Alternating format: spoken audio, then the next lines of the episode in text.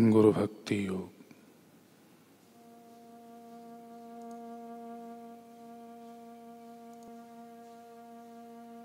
गुरु की सेवा के दौरान कैसी भी परिस्थितियों में साधक को मिलने वाला संतोष सदा आनंद और शक्ति देता है।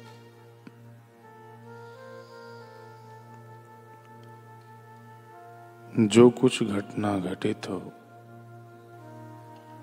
उसमें सदा संतोष रखना चाहिए। सदैव याद रखो, उच्च आत्मा गुरु को जो अच्छा लगता है, वह आपकी पसंदगी की अपेक्षा अधिक अच्छा होता है। संतोष जैसे परम गुण से युक्त शिष्य पर ही गुरु की कृपा उतरती है। गुरु की सेवा के दौरान शिष्य को अपनी साधारण बुद्धि का उपयोग करना चाहिए।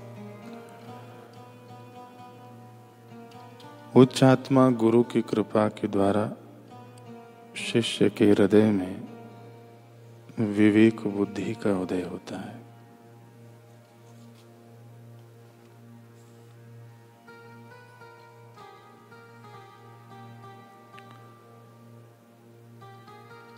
पूज्य श्री के द्वारा सुनाया हुआ यह प्रसंग साधक के जीवन में वैराग्य को बल देगा।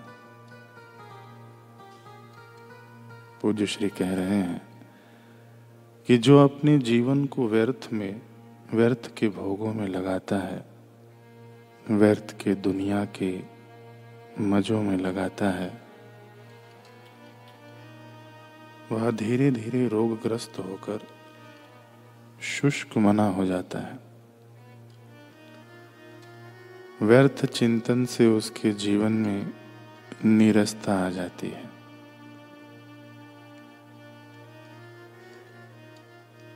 राजपाट का सुख भोग कर अंत में राजा भगीरथ के चित्त में विवेक का दीपक जगा। कि इतना राज वैभव और सुख भोगने के बाद भी सुख की चाह न मिटी। और आयुष्य क्षीण हो रहा है।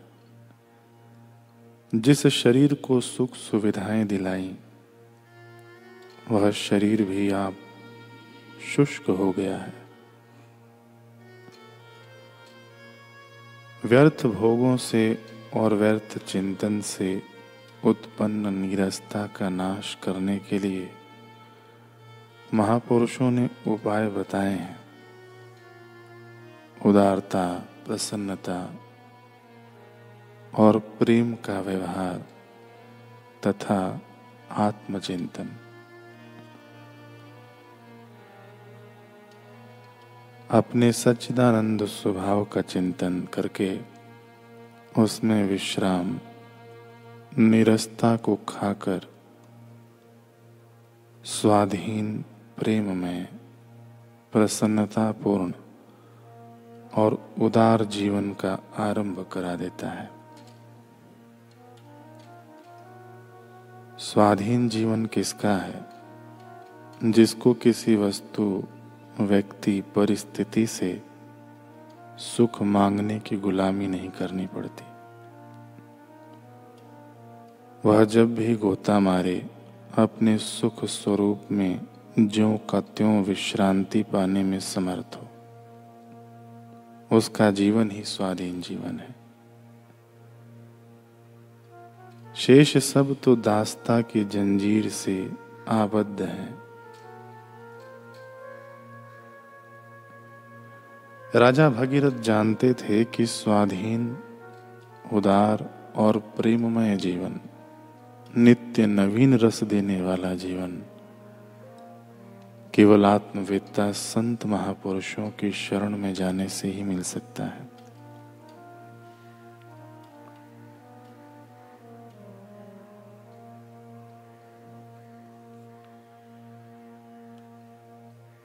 मेडिकल की पढ़ाई हो गई तो भी डॉक्टरों के साथ अभ्यास करना पड़ता है। जैसा ज्ञान चाहिए उसके विशेषज्ञों का संग करना पड़ता है। राजा भगीरथ त्रितल मुनि की शरण में गए और उनके श्री चरणों में प्रणाम करते हुए उन्होंने कहा कि हे मुनीश्वर, इस संसार के भोगों ने, मजों ने मेरे जीवन को तबाही और आयुष्य नाश के रास्ते लगाकर जीर्ण क्षीण कर दिया है। अब मुझे स्वाधीन जीवन जीने की कुंजी बताने की कृपा करें। मुझ पर कृपा कीजिए कि मुझे आत्मा परमात्मा का रस प्राप्त हो। आत्मरामी संत त्रितल मुनि ने कहा कि स्वाधीन जीवन को खाने वाला, निगल जाने वाला, हमें नित्य जीवन से विमुख करने वाला राग द्वेष है। राग द्वेष होता है संसार को संजोए रखने से और देह को मैं मानने से। राजन, तुम संसार को संजोने का काम छोड़ दो। तुम्हारे पास धन और राज्य है, इसलिए खुशामत खोरों के प्रति तुम्हारा राग हो जाता है। और विघ्न डालने वालों के प्रति द्वेष हो जाता है। तुम्हारे जो शत्रु राज्य लेने की कामना रखते हैं, उनको अपना राज्य दे दो। और क्षोभ से रहित होकर पुत्र, स्त्री और बांधवों के मोह से रहित बनो। राजन, अपने शरीर में जो मोह है, उससे भी रहित होकर राज्य का त्याग करके एकांत देश में स्थित हो और शत्रु के घर से भिक्षा मांग कर खाओ एवं विचरण करो। यही आज्ञा है। राजा भगीरथ ने ऐसा ही किया। अपने पास मात्र एक धोती, अंगोछा और भिक्षा पात्र रखा। शेष सब यथा योग्य व्यक्तियों को दे दिया। और स्वयं राज्य से निकल गए। सत्ता लोलोपों ने सोचा कि राजा ने राजपाट दूसरे को दे दिया है तो अब वह हमारा शत्रु कैसा? विचरण करते हुए राजा भगीरथ, जहाँ भूख लगती भिक्षा मांग लेते, जो कुछ मिलता प्रेम से खा लेते।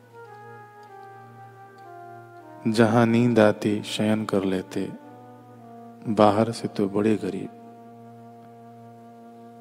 किंतु भीतर से उनका औदार्य, प्रेम और माधुर्य बढ़ता गया। स्वाधीनता बढ़ती गई। विचरण करते करते वे पुनः त्रितल मुनि के आश्रम में पहुँचे। मुनीश्वर ने तनिक सा उपदेश दिया और राजा को असली राज्य, आत्मराज की प्राप्ति हो गई। आत्मा परमात्मा की अनुभूति हो गई। तत्पश्चात त्रितल मुनि बोले, अब तुम ज्ञात गे हो गए हो। जो जानना चाहिए तुमने जान लिया। जो पाना चाहिए वह पा लिया। अब सारा विश्व तुम्हारा है।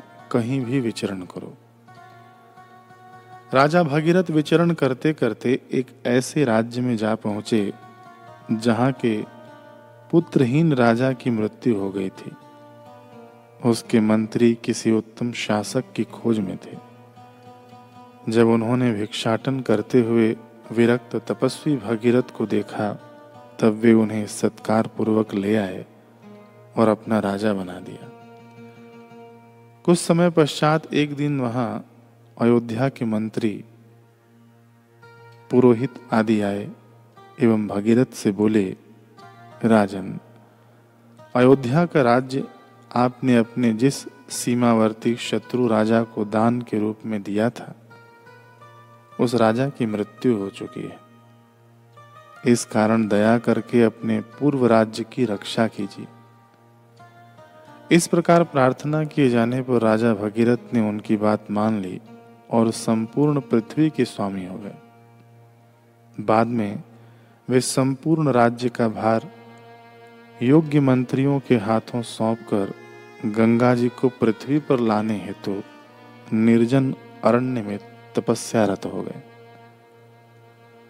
भगीरथ द्वारा लाए जाने के कारण गंगा जी का एक नाम भगीरथी भी है। जब राजा पितरों के उद्धार के निमित्त गंगा के प्रवाह को ले आए, तब पुनः शांत पद में स्थित होकर विचरण करने लगे। कैसी उत्तम समझ थी राजा भगीरथ की। साम्राज्य मिल जाने के बाद भी उसमें फंसे नहीं। जीवन की क्षण भंगुरता को जानकर त्रितल मुनि के चरणों में गए और आत्मज्ञान पाकर मुक्त हो गए।